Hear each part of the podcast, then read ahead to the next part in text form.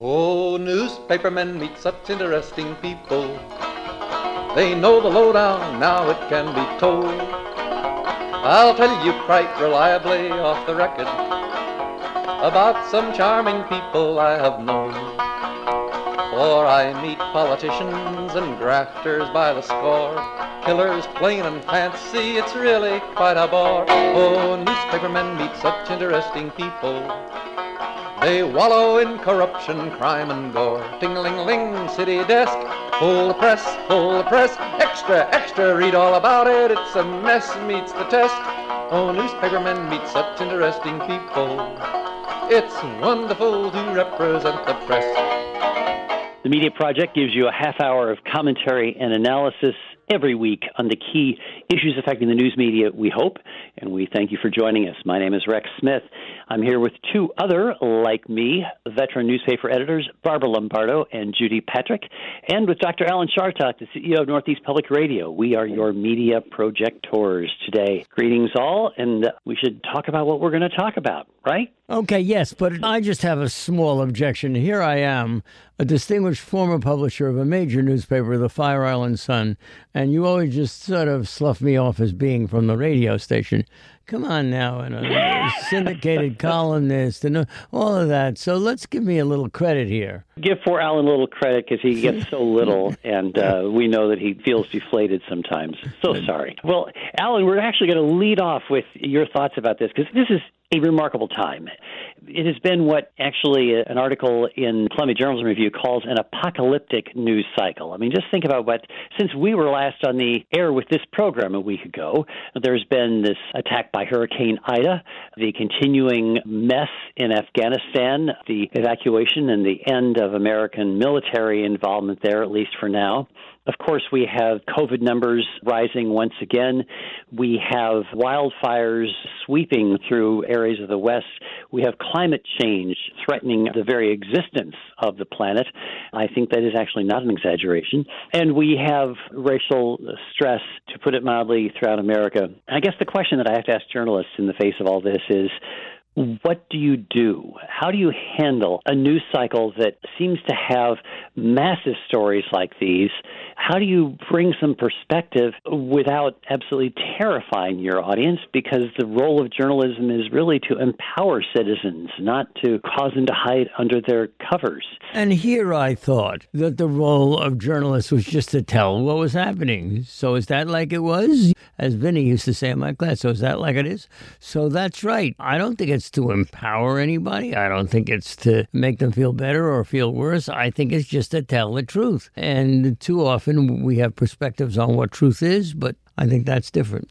But how do you scale things? Judy, you have any insight into this from your years as a newspaper editor? How do you bring some sense when you have so many issues that are so overwhelming? Right, and it is indeed easy to get overwhelmed when you're trying to handle the news or put out a paper each day things come barreling at you. And it wasn't until I listened to you, you know, rattle off all the things that were happening now that I began to get a little overwhelmed myself. But what you do is you say, all right, what's the news of the day? What's happening right now? What do we need to address and go forward? I mean, there's always news. We talk sometimes about a slow news day, but there's always these times. 9 11, remember how incredible that was to cover. There were so many stories, and not everything gets covered. And especially with this shrinking media footprint, not everything is going to get covered as it should. So, as a news editor, when I sat in the newsroom every day and had to decide what goes on the front page, you just have to make decisions, and the big news rises to the top inevitably. Barbara, do you have any uh, insight into how you would handle this if you were still running a newsroom?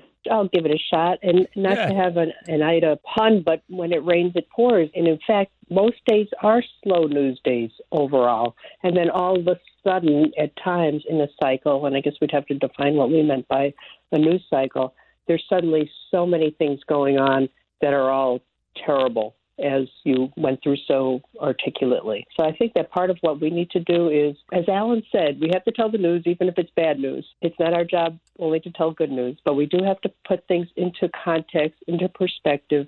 I think it helps when we tell readers what you can do, how you can be empowered to take action, to help other people who are suffering, to donate, to write letters, whatever, so that you are giving them some sense of I'm not just throwing news at you, but I'm also going to be able to take action. And sometimes big news ends up going on a back burner, regrettably, because you know Afghanistan goes on a back burner to Ida. And now Afghanistan is going to come back on a front burner. Sometimes you just have a lot to juggle. So, first of all, Rex, uh, you've gone around the panel. How about you? How would you answer your own question?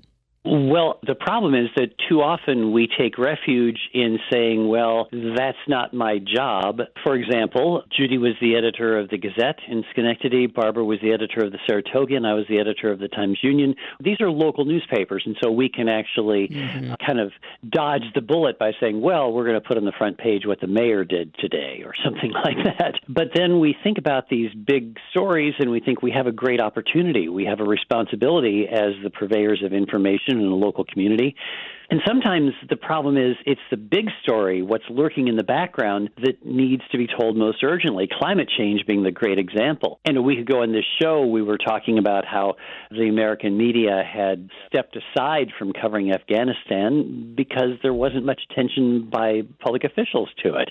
And some people were scolding us for that. So the problem is when a story is so big that it is pervasive, like climate change, you have to devise some clever way almost to keep that going some way to have maybe your daily climate news. That's what some people have been doing, some news organizations have been doing with COVID, you know, your daily numbers update so that people turn to the numbers. But then people get inured to that. You look at the numbers and you get kind of callous about it. It's difficult. There isn't a really good way, but the problem is you get so many headlines screaming at you at once that you force readers to just say, ah, never mind. It's all too big. It's all too overwhelming. Well, that's because there's a lot of it. Breaking news. I'm sorry for speaking over. Yeah. That's because there's a lot of breaking news at once. So that's when it feels like we're trying to dump too much on the readers at once and that it's all terrible. Mm. That doesn't really happen that often. Well, look, all three of you ran what I would consider to be major newspapers, but there were local newspapers. So when you are assessing what news you want to report, is there a philosophy of a newspaper? For example, A, Rex, we cover local news. We don't cover, you know, world news. Let the New York Times do that. Is there a, differentiation that people who are running smaller newspapers or local newspapers have to make? Exactly. Yeah, that's what I was saying. It is just that. Who was? You can take some. I was. just what I was saying. You take some solace from saying, "Well, that's what we do. We cover the local news first. But you feel like you're really abandoning your opportunity to have an impact on people if you turn to what's happening locally, but then nobody else is covering that. So it is really your responsibility to get that local stuff. You know, you make the same judgments at WAMC. You're putting on the mayor of Springfield, Massachusetts, who might otherwise not get anybody covering him. And that takes airtime that I suppose could be used on whatever, climate change. But that is because that is part of your responsibility because Springfield otherwise gets kind of neglected, right? Well, it's part of our listening audience, a very, a very important part of our listening audience. Somebody as pedestrian or as local as you, Rex, covering, for example, primarily Albany when you were, is very different from the responsibility of a radio network that has an obligation to all of its people. Don't you see? I think that we have to try to do everything, and I've seen the pendulum swinging. I, I think in a good direction. Uh, years ago, there was a time when there were owners of the Saratogian that did not want us to have anything that had the word Iraq, even though horrible major things were happening, and we had that on the front page instead of whatever they thought we ought to be having that had Saratoga in it, they had a fit about it and they were very upset. So it was a struggle to do the balance.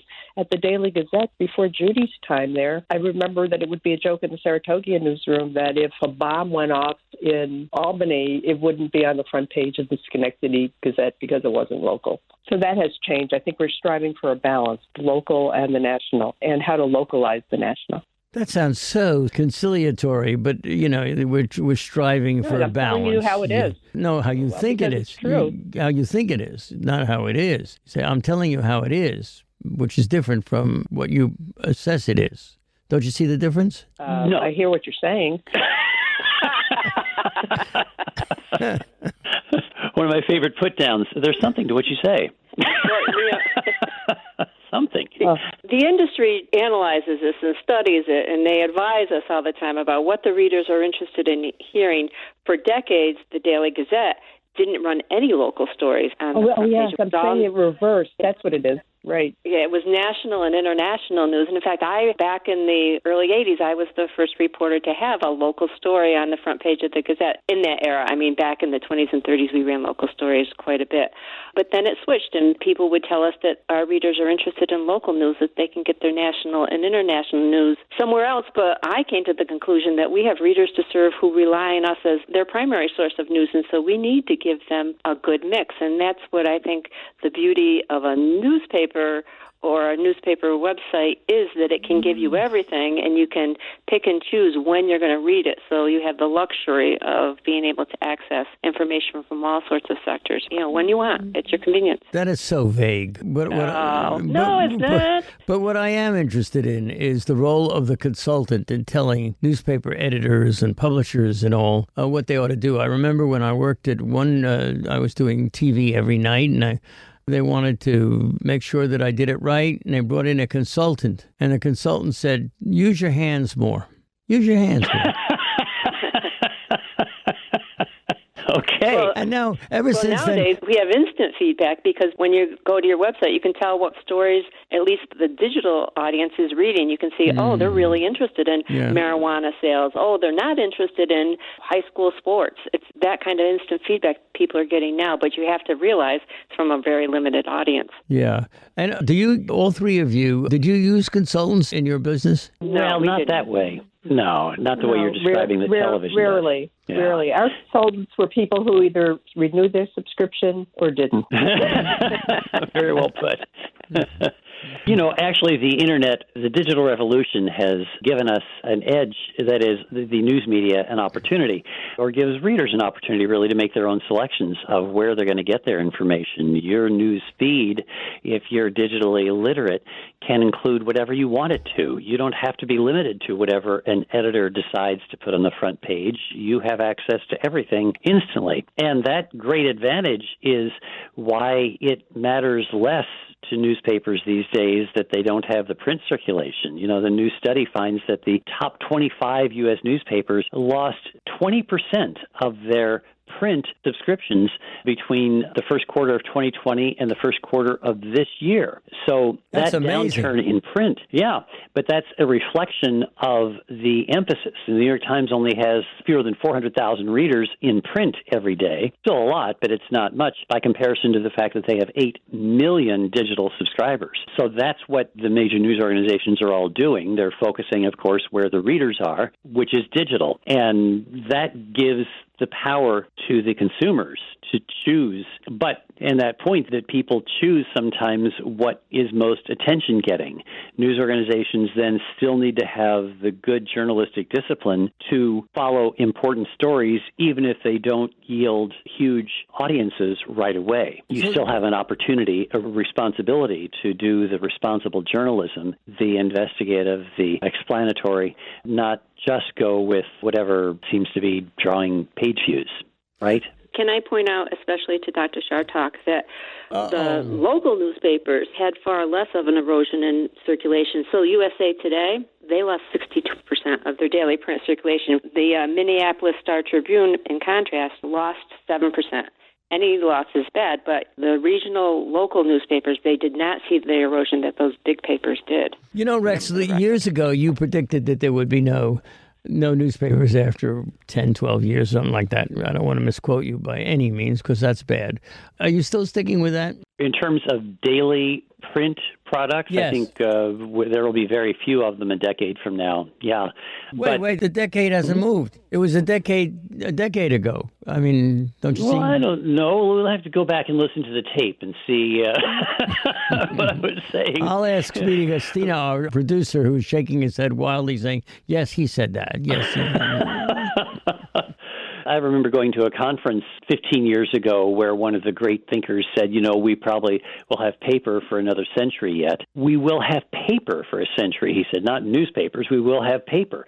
They're predicting that we simply will not even be using paper. So that's a significant but what would- change. yes, but what would you uh, wrap dead fish in if you don't have newspapers? Yeah, well, I don't know. We don't have too many dead fish. I use catch and release myself as a fly fisherman. So I don't have a good answer for that, Alan. We'll wrap it in a radio station. I don't know. You guys sure stick together, don't you? You know, you laugh at each other's Oh, bad yeah, jokes and all the rest. Yeah. So, you know, here we are anyway. If you'd like to share your thoughts, mm. listeners, media at wamc.org is our email. Please let us know what you think. You may have some insights into this that we don't. You know, I started off by quoting this notion of the apocalyptic news cycle that was mm. advanced by an essay in Columbia Journalism Review, and there's another one that really got me going because there's an essay with the headline The Media's Role in the Cuomo Myth, written by a young journalist named Ross Barkan, who claims that Andrew Cuomo's belated demise, let's say, came because there had been too much media celebration of Andrew Cuomo, that there wasn't a lot of attention to the real Andrew Cuomo that everybody is now talking about. He refers to the gauzy coverage of Cuomo. Eh, Since we were all here for that, can we get some thoughts on that? Dr. Chartock, you want to talk about this criticism? So I take it implicit in your question, uh, Rex, is that the media who celebrated Cuomo has now turned on him like an angry dog and bitten him in the you know what. I mean, I can remember a lot of very negative stuff about Cuomo that existed while he was governor.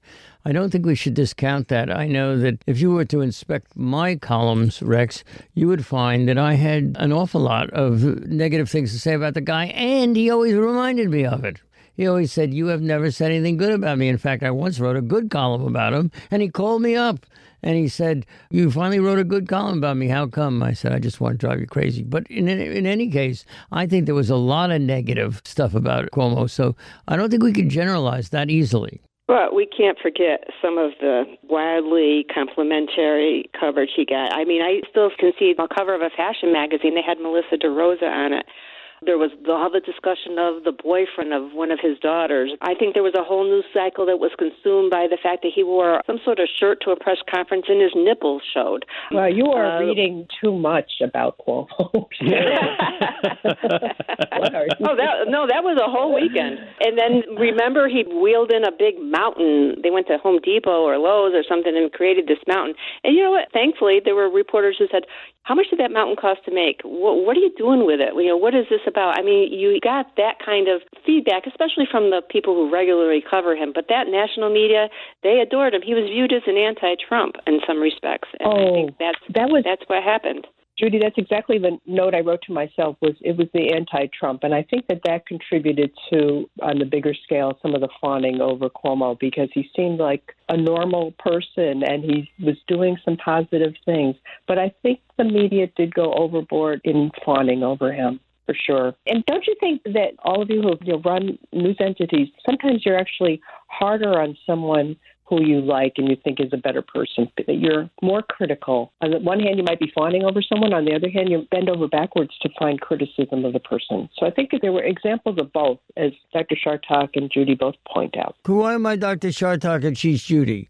I mean, I, I, you know, I have a certain resentment That's about right. that formality. Is there something going on here I don't recognize? Well, just because you're her father's age and she just makes you think of. Uh, I, I think I'm more likely her more like a big age. brother. I think I'm more likely her grandfather's age. That's right. Yeah, you know, actually, I brought up this Ross Barkan essay in part because I was so offended by it. I think that this analysis smacks of somebody who hasn't really paid attention to the media that were, in fact, covering Andrew Cuomo, that has been just too swayed by watching cable news.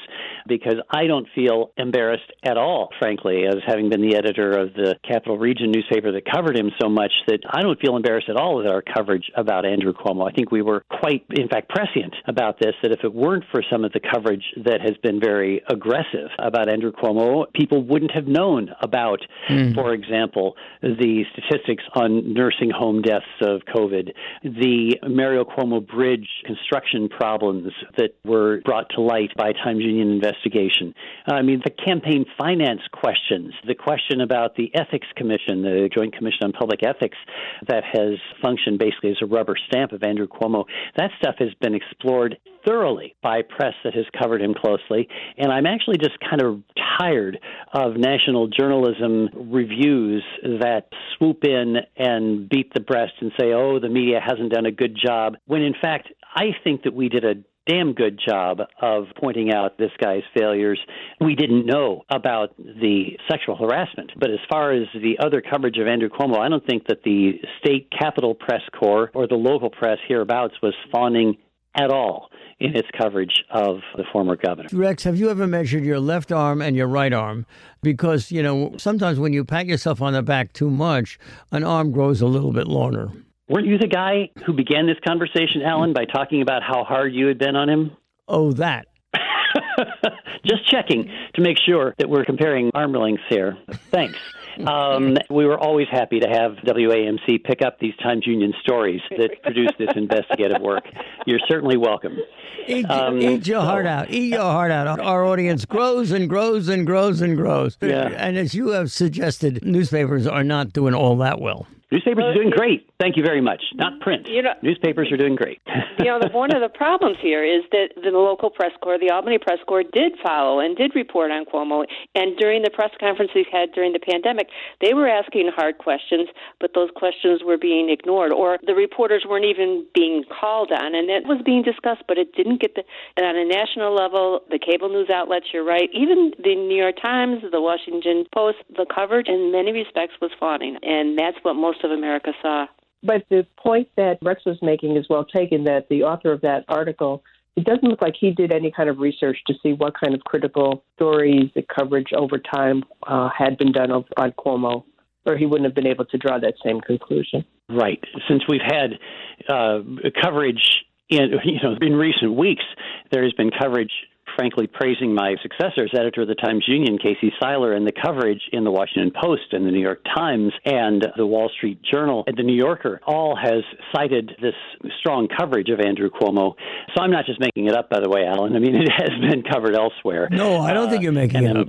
I don't think you're making it up. Fair enough. But, but you know what else? The Times Union covered more of Albany and governors sometimes than, say, the New York Times, which would really, you would think, would be all over Cuomo, good and bad and indifferent different. It's very interesting. If you look in the Times, as I read the Times every every morning, it's a very good paper, and you look to see where the New York stories are positioned. There's the top stories, and then you have to go down the page, and there, among all of the lesser stuff, is New York. And I find that very interesting in that the New York Times relegates New York politics to a lesser degree. Uh, we had a very good uh, reporter, Justin McKinley, who seems to have disappeared a little bit from their uh, listings, and I wondered what was going on there. I wouldn't want to fall into the same category as the author of that yeah. critical column. If I'm talking about the New York Times, then I feel like I would really need to go back and Google it and see what kind of coverage they had critical of Cuomo you know, over mm. these last few years. Mm. Bear in mind, again, those 8 million digital subscribers, uh, most of them are not in New York. If you're the leading news organization in the country, you really need to have that coverage of all the topics we were talking about at the top of the show Afghanistan, climate change, fires in the West, Hurricane Ida, all of that. It's a responsibility mm-hmm. that goes, even as, as big as WAMC is, Alan, as vast as oh, your please. network, as you cite, you know, the New York Times responsibility is even broader. So. You ought to tell that little green man sitting on your shoulder to get lost. what's the little green man? I don't. What's that? the, the jealous man. You know, if I have to spell it out. Envy. Oh, oh no! I was just just quoting you because you brought up how big WAMC is, and I just wanted to point out that the responsibility that you feel, as you were citing, to cover Springfield, which I was crediting, as a matter of fact, saying that was great. Well, you fooled uh, me. Is even larger for the New York Times. Anyway, one more question before we leave, and that has to do with this question of objectivity versus, let's say, the newer breed of journalism value, where some of the tenets of journalism might not stand. Traditionalists say, you know, neutrality among journalists. The second group says we need to let journalists speak and be more engaged in political discourse. And a new study finds that by looking at traditionalists and those activist minded reporters, they all still agree that journalism's first obligation is to the truth. But the question is, how much should you let journalists speak out on social issues, on social media, and that kind of thing? Dr. Chartock, any thoughts on that? Uh, yes, I do, of course. I have always thought that journalists have done exactly what you are now positing as a debate. In other words, the framing of the article, the placement of the article, people who get quoted or don't get quoted. I've always thought that that's one way a reporter speaks out within the confines of what you're allowed to do and not do. Don't you see? That's absolutely true. There's no denying that that's the case. And I do believe and have always believed that news organizations at our best are catalysts for positive change. And some of that is based on carrying out, you know, how we cover things, just like Alan is saying, the decisions on what we're going to cover, how we cover it. But it has to be the truth, and we have to tell people how they can make a difference. Well, but the problem with that is what's the difference between truth as told by the New York Times or by Fox News? You and I might agree that Fox News doesn't tell the truth, but uh, well, science-based fact. There's science-based fact. Who are you going to believe, Fox or your lion eyes? It depends who you are. but, but as a traditionalist, can I come out against this whole movement towards allowing reporters to donate to political campaigns, to put bumper stickers on their car, to take part in public protests?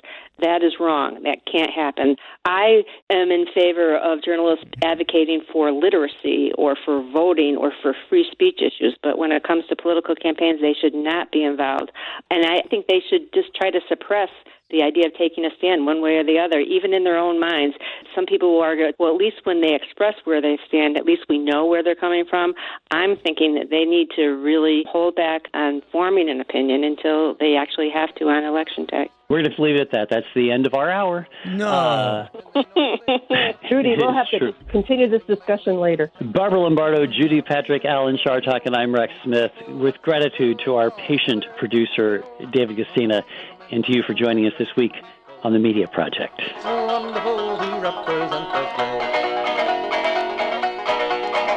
The Media Project is a production of WAMC Northeast Public Radio. Alan Chartock is CEO of WAMC, Professor Emeritus at the State University of New York, commentator, columnist, and author. Rex Smith is the former editor of the Albany Times Union. Barbara Lombardo is a journalism professor at the University at Albany and former executive editor of the Saratogian and the Troy Record. And Judy Patrick is the vice president for editorial development for the New York Press Association. You can listen to or podcast the Media Project anytime at WAMC.org WAMC.org or just download the WAMC app for your iPhone or Android at the Play Store today. Thanks for listening. Oh, publishers are such interesting people. Let's give three cheers for freedom of the press.